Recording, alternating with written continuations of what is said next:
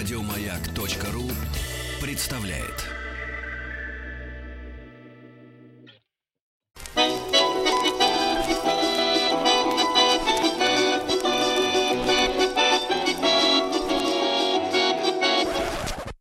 Конфетки-бараночки. Да, товарищи дорогие, конфетки-бараночки. Вам всем доброго вечера.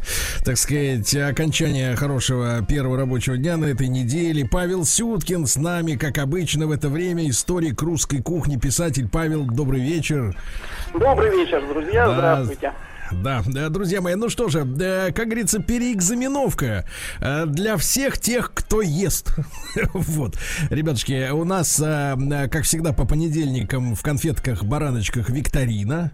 И вы можете прямо сейчас, э, ну, если не лень звонить по телефону 728-7171, а можно просто в нашем WhatsApp-чате оставить свою заявку. Хочу сразиться с Сюткиным. Там отображается ваш номер телефона, ну и мы, соответственно, соответственно, вас быстренько отыщем и дадим вам возможность э, блеснуть. Ну, если не знаниями, часто они не помогают, потому что Павел знает такие вещи, которых вообще никто не знает больше. Но, по крайней мере, можно как-то попытаться догадаться, проявить смекалку. Э, вы знаете наш WhatsApp, плюс 7967 103 5533. Павел, вот вы знаете, пока мы сейчас э, аккумулируем, аккумулируем, так сказать, бригаду, нет, бригада плохой, дружину, которая будет сегодня с вами сражаться, интеллектуалов. Так, так. Вот, э, хотелось задать вам вопрос, э, касающийся, конечно, пропитания тоже. Вот, uh-huh. смотрите, Павел, э, сегодня, сейчас я же по утрам делаю, значит, исторические обзоры, ну, коротенько, как говорится, минут на 40.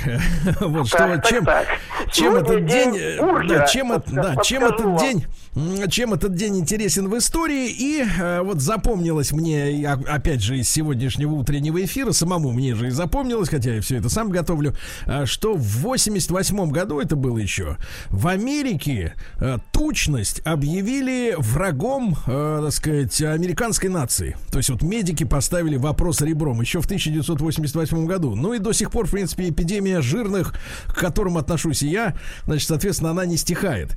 Павел, а как вот в те исторические, как говорится, и доисторические э, времена обстояло дело со здоровым с точки зрения стройности фигур питанием.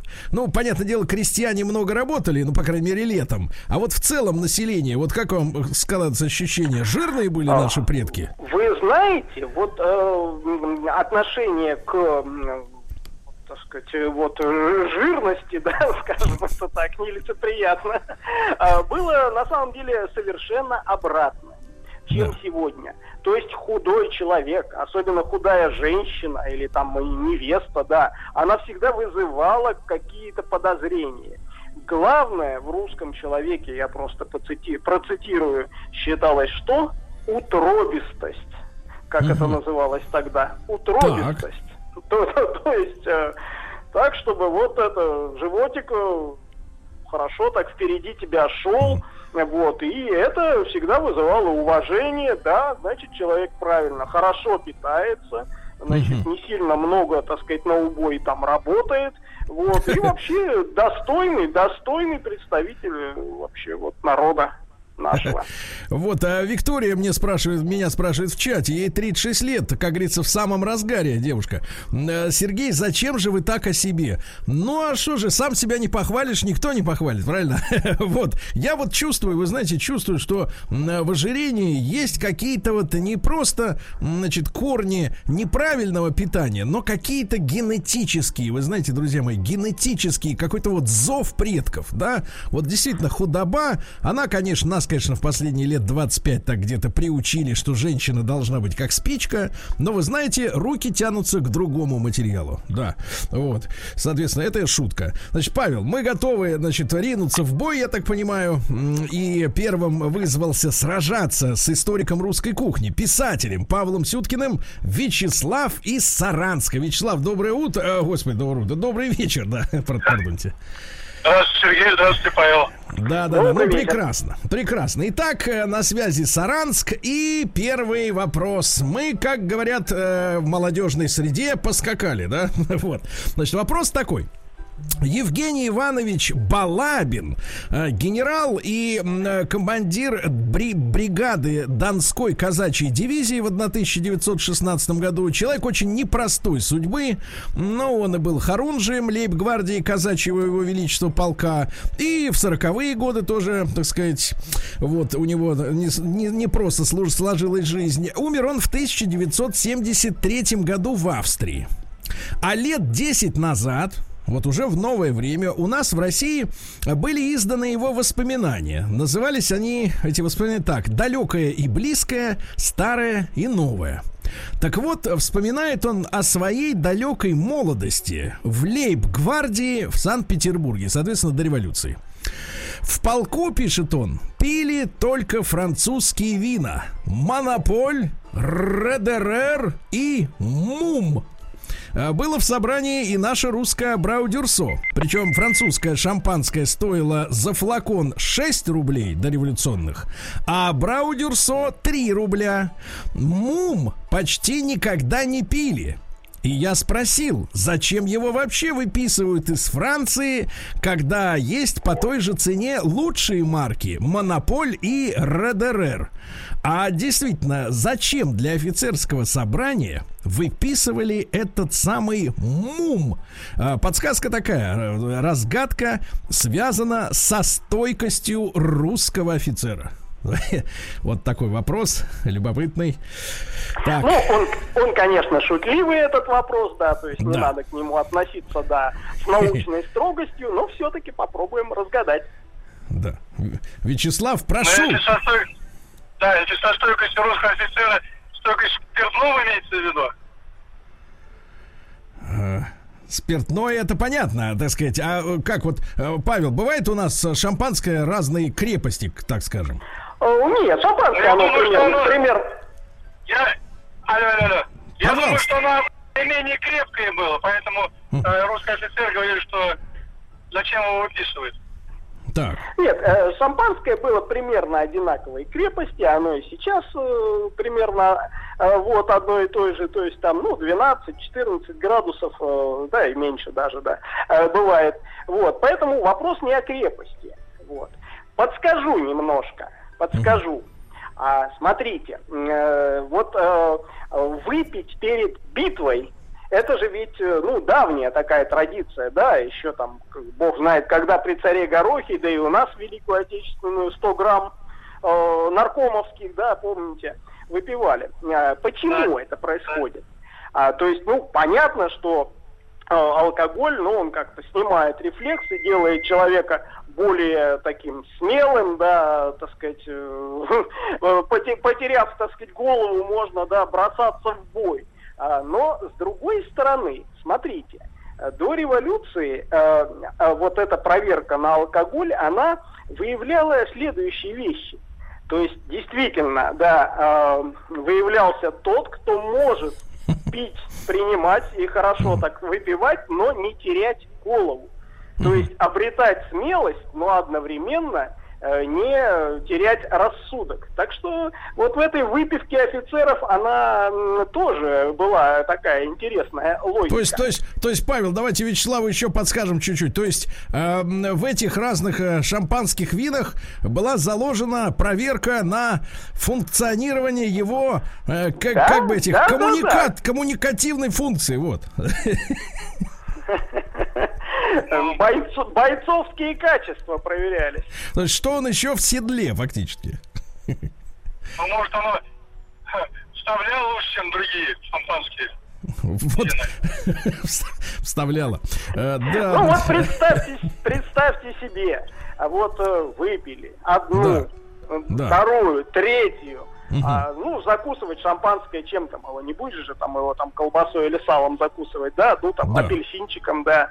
Угу. Вот, уже как бы и э, речь э, теряется. А да. А надо бы еще бутылочку да. заказать. Представьте себе, РДР, говорит офицер.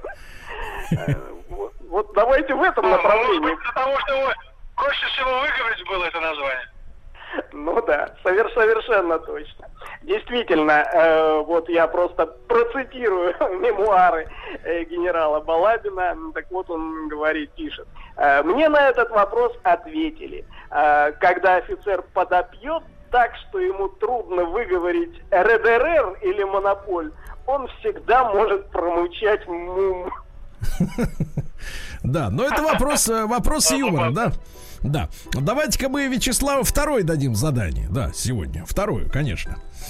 А нам сегодня трудно осознать, что даже привычные продукты были еще лет сто назад совершенно незнакомыми огромному большинству россиян. И речь идет вовсе не о каком-нибудь, как говорили в советское время, кепчуке, вот, или егуртах. Дело в том, что даже Евгений Замятин, известный многим по роману «Мы», в записных книжках рассказывал о своих встречах в начале 20 века в России. Так, в одном из сел он стал свидетелем следующей сцены – агроном кормил мужиков.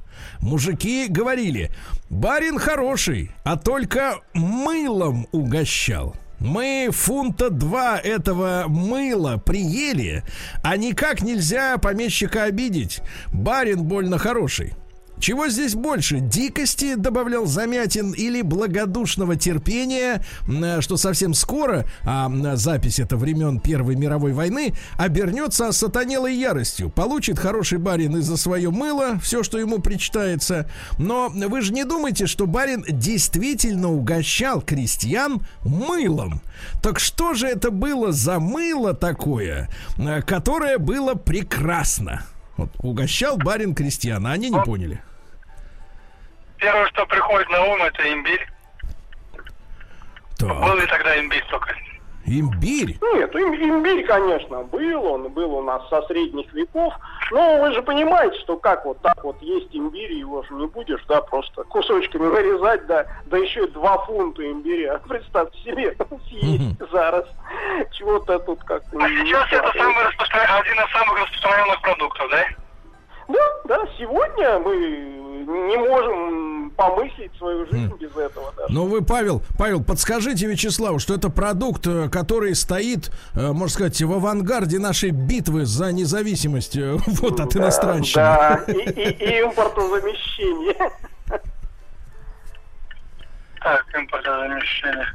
Так, ну просто Так, битвы, так, бои. не. Не-не, нет, люди кричат, именно частные лица кричат. Я, говорит, без этого не могу. Не могу без этого жить. Что же это может быть? Ну, давайте Да подумаем.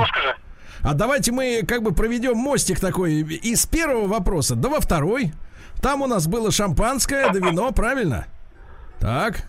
А теперь Да. какое-то, а теперь какое-то мыло. А вы- Мыло, давайте мыло, мыло, мыло. Так вот, сам это как бы дуэт составим. Шамп... Вини, вини, вини- ви- винишко-то с чем мы вместе, так сказать, компилируем?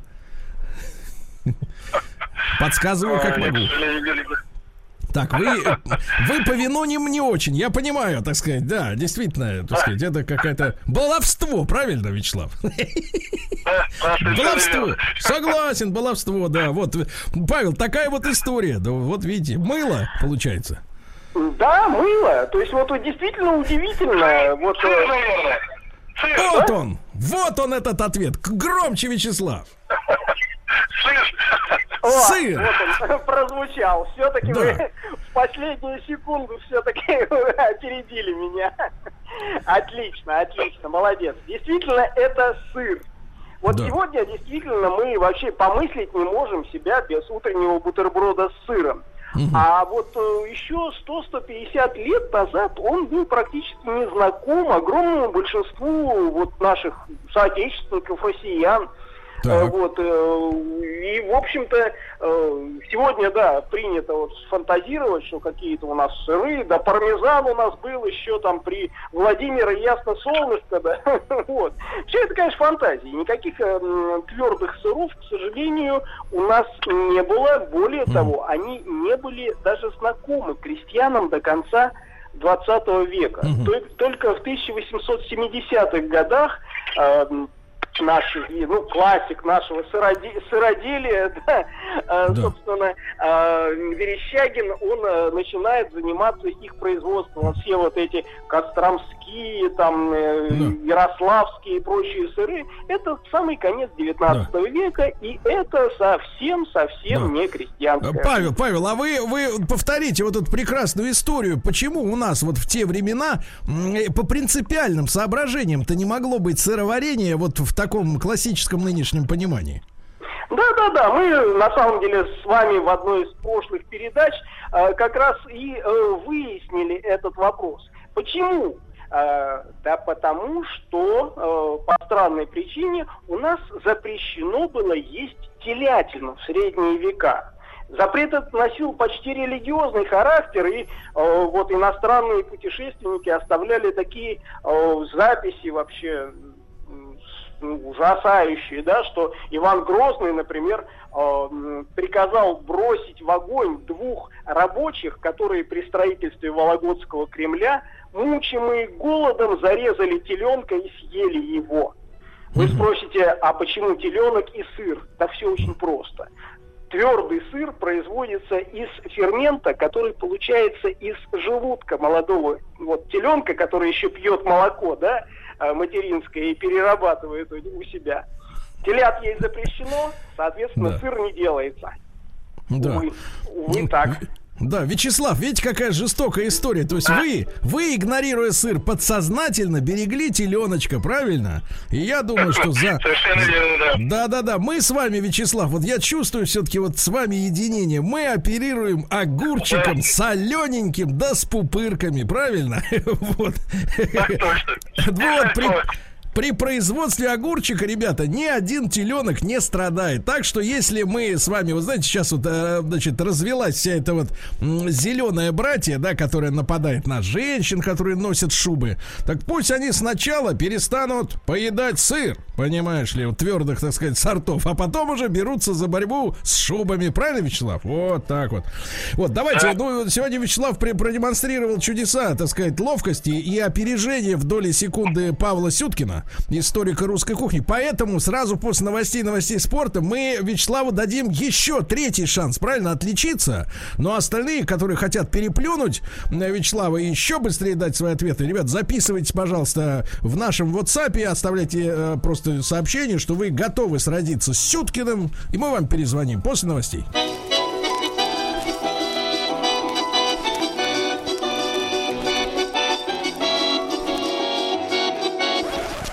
Конфетки-бараночки. Конфетки-бараночки. Итак, друзья мои, с нами Павел Сюткин. Его вопросы прекрасные.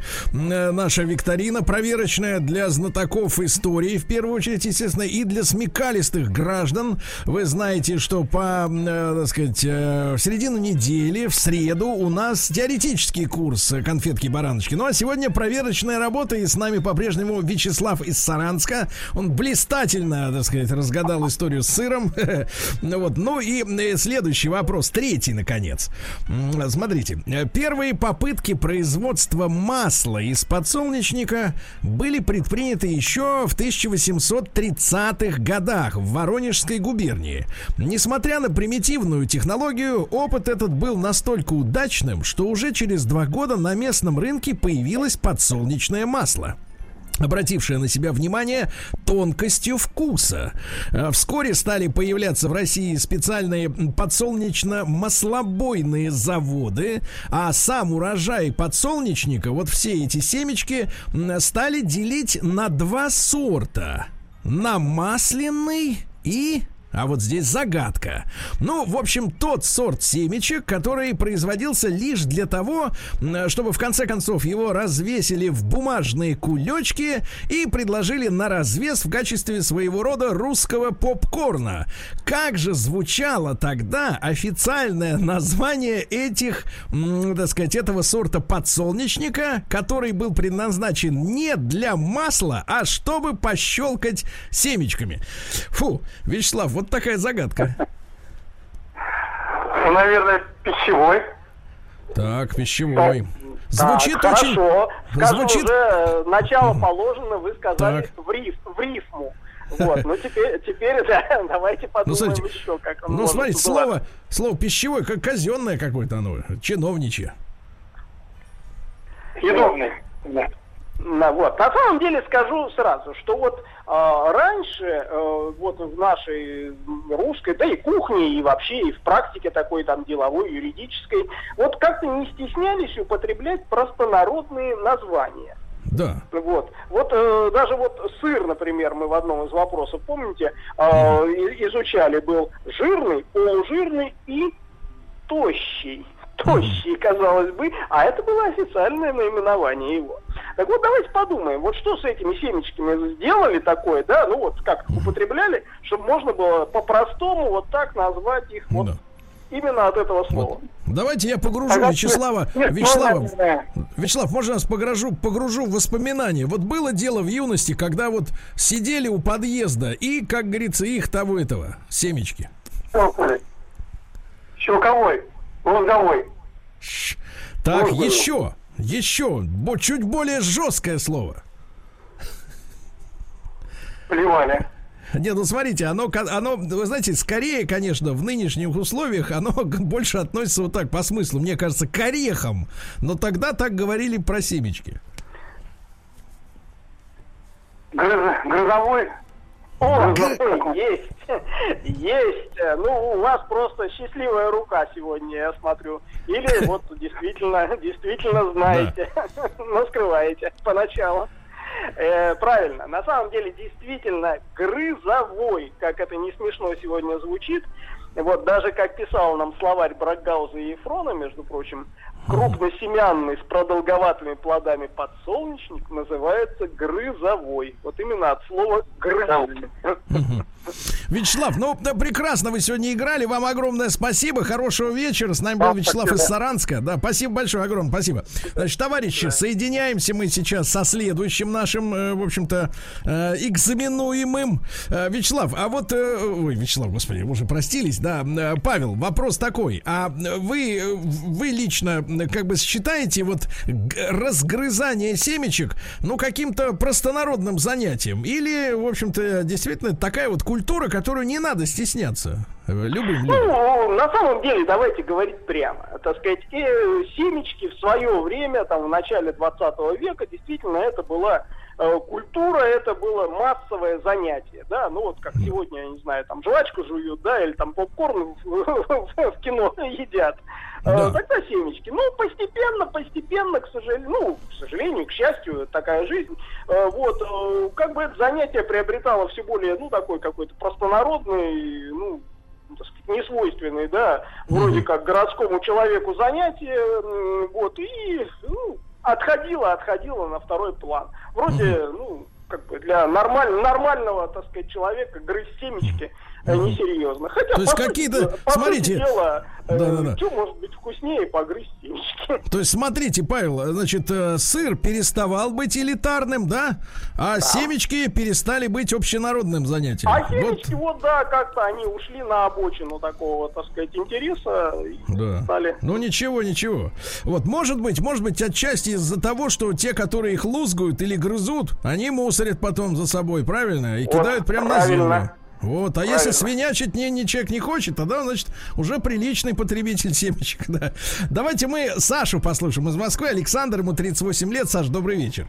Добрый вечер. Да. Добрый вечер. Да, Саш, ну давайте сразу вопрос, сразу в бой. Значит, гречка, гречка. Сегодня для наших граждан это барометр состояния общества. Существует твердый социальный рефлекс.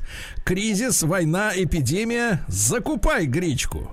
Но какие, таким символом она стала лишь в последние десятилетия. Но что же было до этого? Что ели россияне в трудный, как говорится, исторический момент? На самом деле был один продукт, который действительно можно назвать символом голодных времен. Не сказать, что очень вкусно или популярно в обычные времена, но в тяжелый год хлеб с этим вместе продуктом э, спас миллионы наших соотечественников. Что же это было за чудесное спасение у наших предков в трудные времена. Вот так. В трудные времена. И у меня есть размышления. На первом этапе я подумал, что это капуста. Так. И квашеная капуста. А, ну, ну, вы говорите, что его, скорее всего, добавляли в хлеб, чтобы увеличить э, сытность и питательность, правильно? Ну, а мы сейчас, а мы сейчас у Павла уточним, Павел, ну не в сам хлеб, а, наверное, на хлеб, да, как бы как А, нет, бутербродом. нет, это вот э, правильная мысль, это была именно в хлеб. Вот. В Мы хлеб. Не будем, не будем раскрывать э, дальше, но в хлеб. Добавляли в хлеб, но и, и, и мне нужно уточнить, это продукт, эм, это продукт сыпучий или все-таки это растительные элементы в виде, э, в виде зеленой массы? Ну, он, с одной стороны, сыпучий, с другой стороны, он растительный элемент, но э, не зеленая масса. Вот. Не, не ну, я имею в виду, то есть это не, какая, не какая-то трава, которую добавляли, да, это, это крупа, какая-то крупа. Нет, э, ну, Овес, трава, это крупа, овес. да, да, давайте, да, э, так сказать, все-таки вы сами догадаетесь. То есть это растительная, это рас- растительная э, вот э, вещь, но э, которую добавляли в, муку, в хлеб. А, вот, Это Павел, было- а, Павел, давайте вот наводящий, наводящий вопрос. А зачем его добавляли или ее? Добавляли, чтобы увеличить питательность. Ну, это скорее, это может быть лебеда, это может быть, это Ух может ты! быть дру- другая. Ух ты! Ну, в общем, в общем, уже мо- можно и не продолжать. Да, браво. На самом деле, действительно, вы угадали. Вот, это действительно лебеда.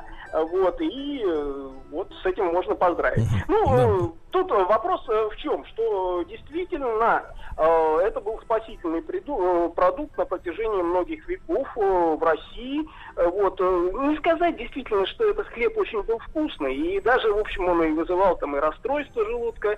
Вот, но э, а что, де- а что делать, э, когда, так сказать, муки не хватает, да, приходилось переходить вот на такой подножный корм.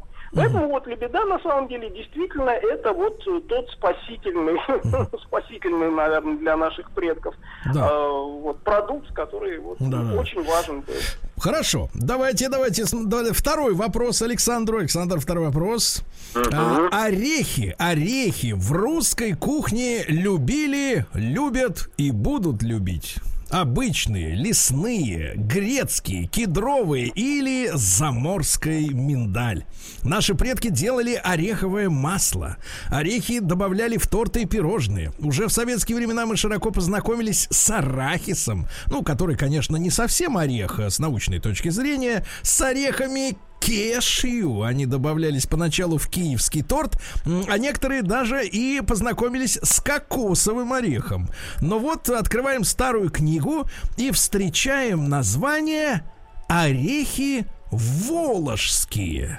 А что это за сорт такой? Неужели что-то совсем забытое? Итак, орехи волжские.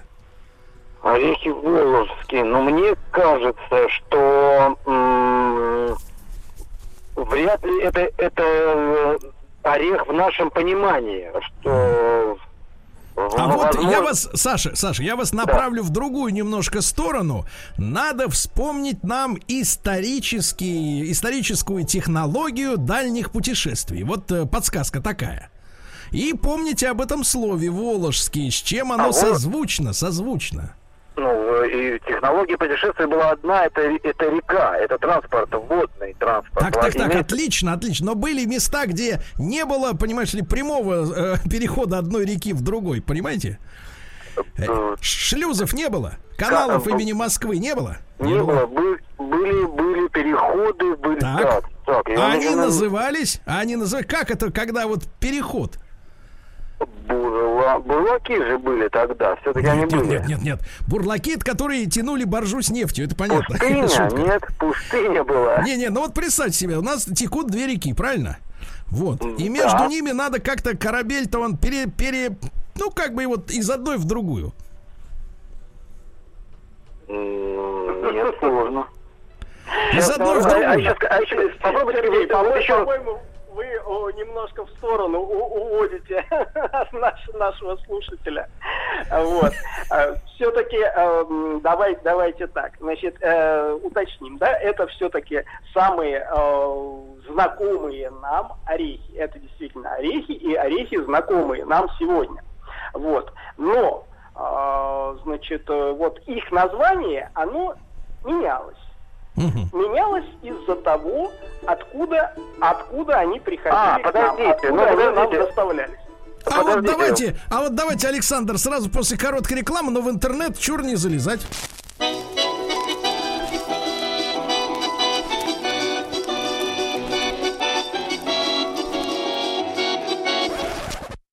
Конфетки-бараночки. Итак, мы взяли с Александра честное слово не смотреть в интернет. Вот, да. И Я теперь... Да-да-да. Абсолютно теперь... исследовал его.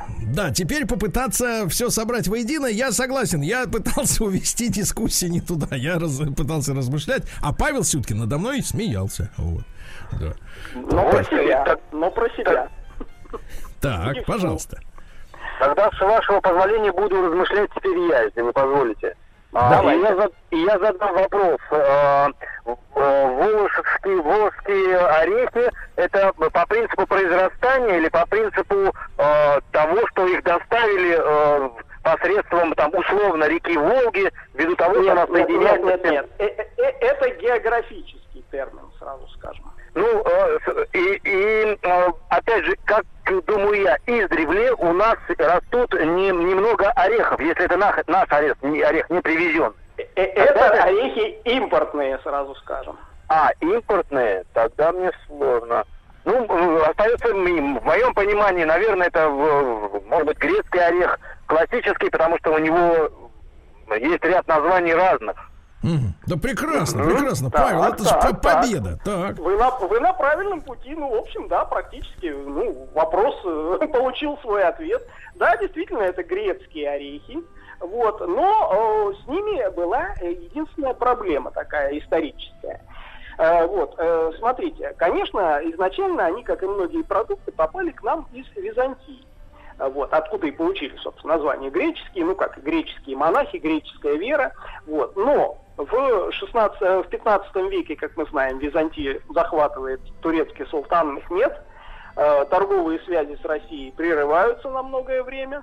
Вот. И уже в 16-17 веках э, эти орехи, ну, все-таки их привозят. Но привозят уже кружным путем через Румынию и через Вала- Валахию, южная часть Румыния. Вот отсюда Волохские, Воловские. Вот отсюда и этот термин. Ну вот э, так он назывался примерно до 19 ну, да. века, ну а потом уже возобладал снова, обратно вернулся. Я шел другим окружным путем, я э, про Волок, э, так сказать, намекал. Во, да, Волоком. А мне, я, я больше размышлял от, от реки Волги как транспортная артерия, которая mm. могла доставить да, их. Понятно. И поэтому... Понятно. Да, Саш, ну тогда еще один вопрос успеем задать вам сегодня. Смотрите, э, какой старый роман о помещичьей жизни не возьмешь, везде похожие сцены. Гости приезжают в усадьбу, а там хозяйка начинает угощать. Русский же человек трапезу начинает с закуски, а значит и с выпивки. Вот тут-то все таланты хозяйки с хозяином сразу видны. Раскрывает она створки буфета, а там десятки сортов водок, наливок, сливок, настоек, на вишне, на малине, на хрене, на анисе, на груше, на абрикосе. Говорят, некоторые умудрялись использовать исходное сырье на все буквы алфавита. Сегодняшнему нашему современнику трудно такое представить. Сложно ему, нашему современнику, ответить и на простой для того времени вопрос. А чем наливка отличается от настойки. Мы вот сегодня начали с шампанского и чувствую, как бы закончим уже более крепкими, так сказать, аксессуарами, да. Э, значит, э, да, Саша, вот чем наливка отличается от настойки? Наливка от настойки. Ну, скорее всего, она отличается э, либо степенью, либо способом приготовления, либо наличием газа, либо наличием спирт, спирта в, в самом, в самом продукте. Ну, ну да, давайте все-таки сосредоточимся на каком-то одном ответе. Хм. Наливка от настойки. Ну, скорее всего, тогда настойка будет выделять что-либо. И, и, и, скорее всего, это будет градус. Тогда, скорее всего, наличие спирта. Угу. А тут надо подсказать, Саша, что они обе спиртовые.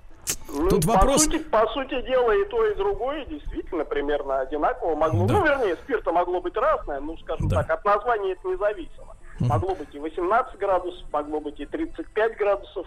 А, тут как-то это не связано с э, названием. Тут причем, причем, э, э, Павел, я обнаружил, читая ответ, мудреный, да, угу. что как раз названия и технологии смешиваются, они перекрещиваются и не соответствуют самому слову, да, использованному в качестве наименования, значит, вот этого продукта. Но, Александр, тут вопрос именно в технологии. Угу. В технологии разница, и сегодня она видна. То, что мы, соответственно, вот с огурчиками, как говорится, и другие древние традиции. А, а есть, а может быть, это э, от, от, от, зависит от того, а, в какой продукт использовали в качестве приготовления, но я, и, что я имею в виду. Может быть, условно говоря, там, и, там использовался там использовался фрукты, фрукты, к примеру, а там могли использоваться, условно, это был квас хлебный, то есть это разные продукты приготовления. И от этого, и от этого зависело, условно, это был сладкий или там горький. А, ну, может быть, это, может быть, в моем понимании, скорее всего, у меня сейчас два есть размышления. Либо это разные продукты приготовления, либо это м, разный способ приготовления. То есть настояли, на, залили, либо сразу а, использовали этот продукт в качестве а, ну, там, брожения, в качестве чего-либо. Ну, в, в общем, да, да, давайте, давайте остановимся на этом. Вы, в общем, практически подошли, так сказать, э, к самому ответу. Я, в общем, считаю, что, наверное, вы действительно, ну, можно зачесть этот вопрос вам. Так, а, а если вот. упорядочить, Павел? Вот, э, значит, э, в чем разница? А, заключается. Вот словарь Даля говорит, что наливка настоянная э, жидкость, водка на ягодах. Настойка – это вино или иная жидкость, настоянная на травах или корнях. Таким образом, мы получаем, что наливка – это из всяких сочных ингредиентов, ягод, фруктов, а, которые отдают свой сок в спирт, да? А, а настойка – это сухие ингредиенты, травы, коренья всякие, которые отдают уже эфирные какие-то масла вот, mm-hmm. и прочее. Вот вся она разница. Сухой да. или мокрый ингредиент. Да. да. Александр, вам огромное спасибо за сегодняшнее участие. Александр из Москвы. Спасибо большое. Да. Э, Павел. Да, да, да. Ну а мне в связи с вот этой темой э, вспоминаются прекрасные суздальские вечера. Так сказать, вот как раз в окружении вот этих и настоек, и наливок. Э, чудесно там владеют этим рецептом в тех местах. Да? Да, да, да, да. Да, да, да. Павел Сюткин, историк русской кухни кухни писатель. Мы с Павлом прощаемся до среды. Будет теоретический курс в утреннем эфире. Я прощаюсь до завтра. До утра. Пока-пока. Еще больше подкастов на радиомаяк.ру